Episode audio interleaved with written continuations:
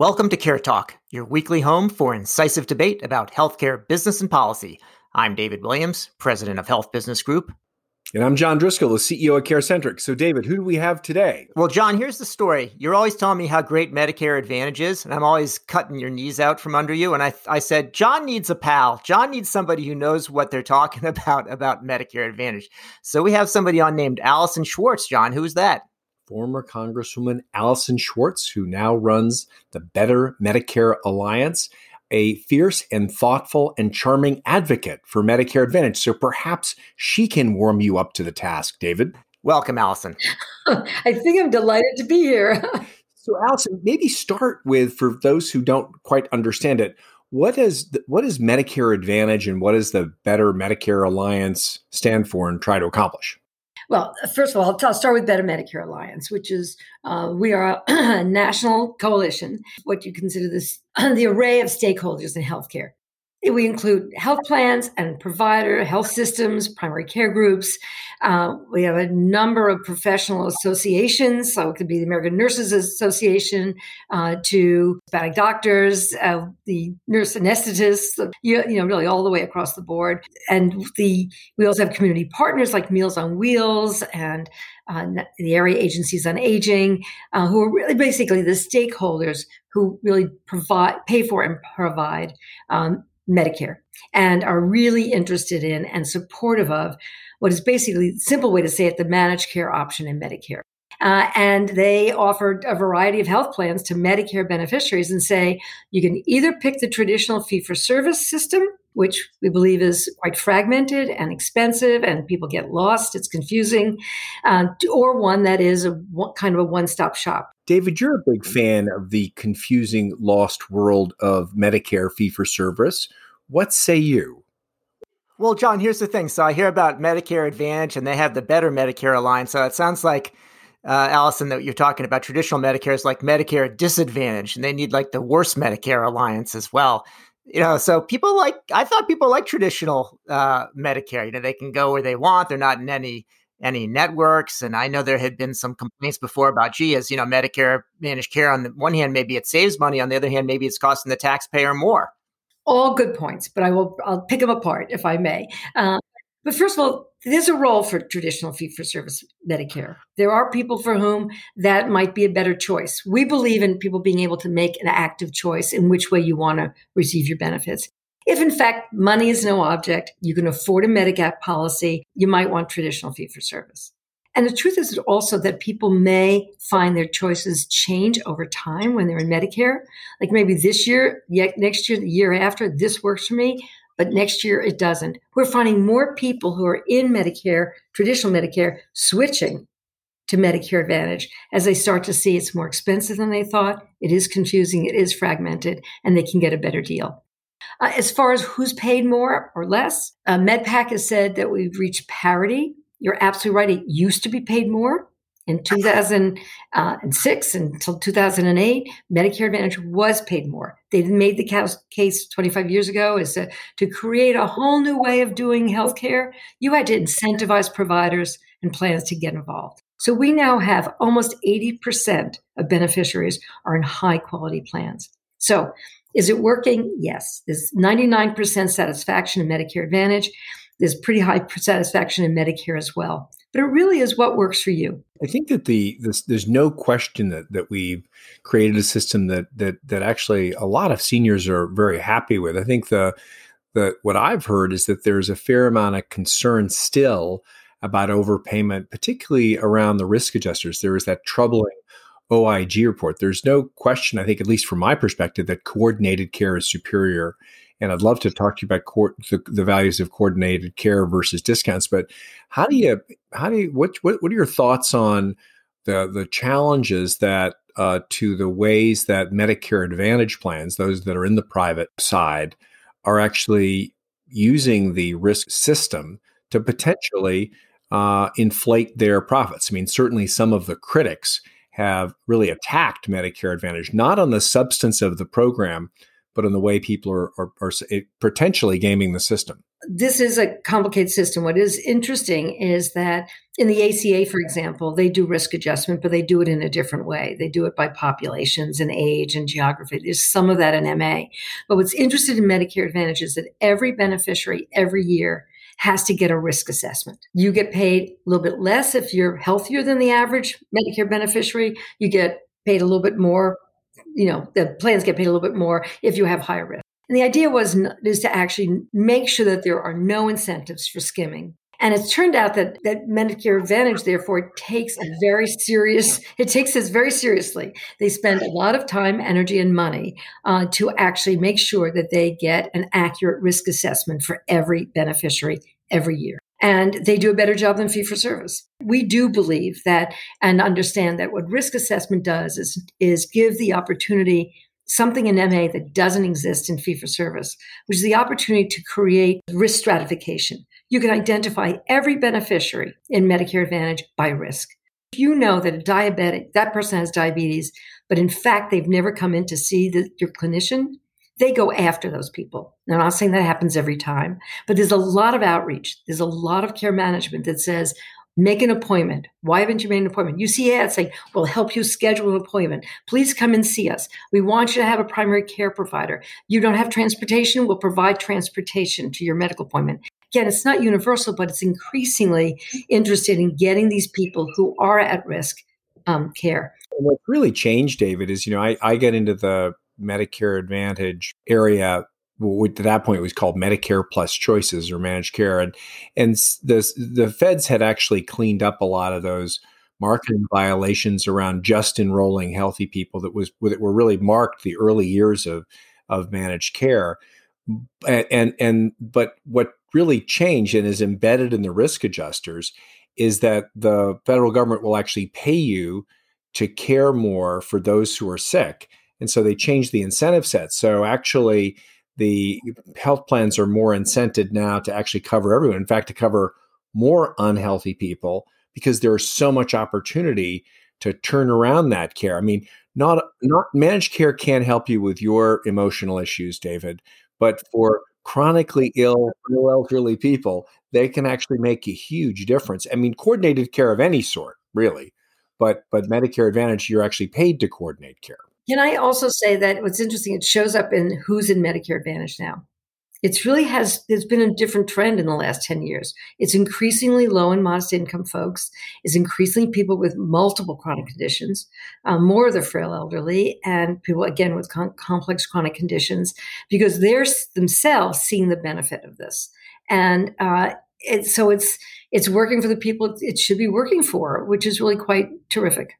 And do you see direct contracting, maybe you could explain direct contracting or CMS as, as much as CMS has an agenda right now, they appear to want to create even more value based alternatives where you, you'd have a direct coordinated care contract with the federal government and your local doc called direct contracting. Do you see that as add, as adding, moving the system in the right direction or the wrong one? And are they and does direct contracting compete then with Medicare Advantage?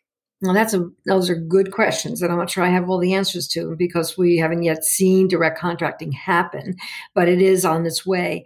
And actually, this has been a, a path that, um, again, I was even a part of to some extent, not direct contracting itself, but the the path to how do you keep moving fee for service healthcare towards a more value based system. And the way you do that, um, well, there are a number of different ways that they've been doing it. They've, they've given primary care doctors a bump up in order to do care coordination. Previous administration started this direct contracting. Some of it is still questionable because it's people will be assigned to this contractor uh, rather than actually get to choose it. I think there's some controversy about whether that's um, that should be your choice or, or the choice of the system, kind of.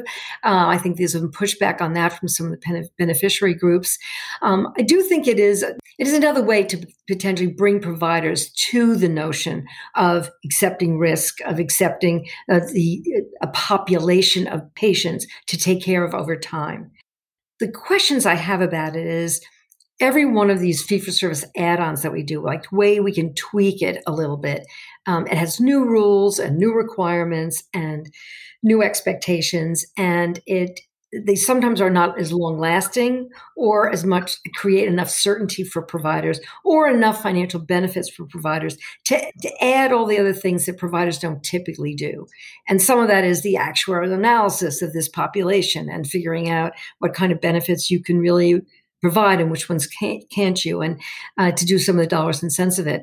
So I, will be interested to see how it works, and I'm going to be following it pretty closely. Um, so it is another, hope possibly it's another tool in the toolbox to get to move providers to a risk based system where they take some responsibility. So, talking about uh, administrations and CMS, there's a new person being uh, uh, nominated to run CMS, Chiquita Brooks LaSure, we are told and she's certainly a known quantity from the uh, uh, from the Obama administration. What, what's the impact that she'll have broadly and, and on Medicare Advantage? What's the thinking? Well, uh, interestingly, we we don't have clear really clear signals from the Biden administration yet about Medicare Advantage. What he has said, what Biden himself, President President President Biden, sorry, I know him personally, so it's hard not to just call him Joe like everybody else, but be respectful. Um, the, the president, and I actually know the, uh, the secretary nominee as well, um, that they they have a lot on their plate right now right? I mean, and they have some very clear goals. Obviously, COVID is one, uh, expanding uh, Medicaid and yeah, Medicaid expansion to states that don't have it, uh, dealing with the ACA and making sure that works right, and getting people who are newly uninsured or currently uninsured to get them into care and uh, get them into coverage and uh, make it more affordable. Uh, they have, but President-elect, the President Biden has said is that he is going to maintain the guarantee of Medicare. So that's a great place to start. And if it's Medicare the way it is now, with the option of Medicare Advantage, that's great. I do think that they are, they, I do also know the administration is very interested, we just talked about, in moving towards a more value based system. In which case, you got to love Medicare Advantage because it's doing it. It's leading the way on this. Uh, and if you want to tackle disparities, if you want to, you know, tackle some of these issues about social determinants, which they do, and I know that the the new CMS administrator um, nominee is very interested in the dual eligible population, the Medicaid population, in social determinants, in disparities. Again, Medicare Advantage is a huge opportunity to do that right. We've not yet heard them say those words. So there's a little hesitation about, you know, how gung ho they'll be on Medicare Advantage. Um, but uh, we do expect that it's going to fit very comfortably in their priorities going forward and, and you know should be a part of what they hope to see in healthcare which is better coverage, better better care, and less cost to the beneficiary. So I guess what I mean with, with the Medicare Trust Fund looking like it's going to go bankrupt in 2024, which no one's really paying attention to, and we're spending trillions of dollars of money we didn't expect to. How do you think that's going to affect the federal government's budget in general? I mean, honestly, um, as an ex congresswoman, I don't know whether you remember BBA 97, but I, I, really don't think that folks are looking at the at, at the what the, the the impact of the the, the bills coming due because we can't obviously let the Medicare trust fund that everyone loves go bankrupt. The only way we're going to change that is to fundamentally change the cost structure to go down at a time when we've got 10,000 people turning Medicare eligible every day. Uh, what do you what do you what's the solution there? Well, the solution are, are a couple of things. First of all, uh, we were very concerned about cost containment, even though it got very little appreciation in the ACA, that we needed to bend the cost curve, is the way we talked about it from the budget committee. I was high ranking on the budget committee for most of my time in Congress. and there is no question that the economists all say now, and the administration says now, it is important to spend some money. We've got to, you know, we've got to tackle COVID. We've got to get those vaccines out the door.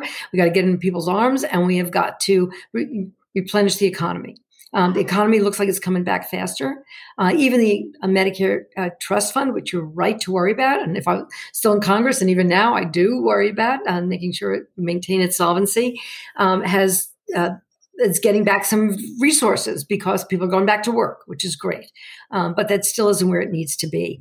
So there are a couple things you can do about it. You one, you want to look at where there are cost savings to be had in the system, and some of that is certainly in fee for service. We've talked about it's inefficient, it's expensive. Where can you um, move more people to um, a more efficient and more cost effective um, mechanism? We think Medicare Advantage is a part of that, um, uh, and we also you also have to look at some revenue it is very difficult to imagine how you double the number of people in Medicare and have fewer workers, because that's the demographics in our country, how we actually um, do it without more revenue. So where can you get that revenue, and how do you how do you do that?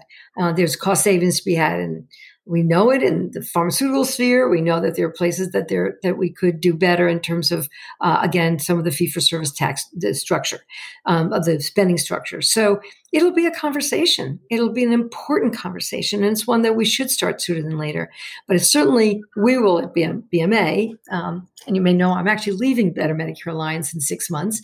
Um, it'll be somebody else's task at BMA, but I hope to be engaged in that conversation about how do we do this in a way that does not diminish the drive to quality and then drive to improved care um, and outcomes and uh, and get people better better care at better cost with more benefits.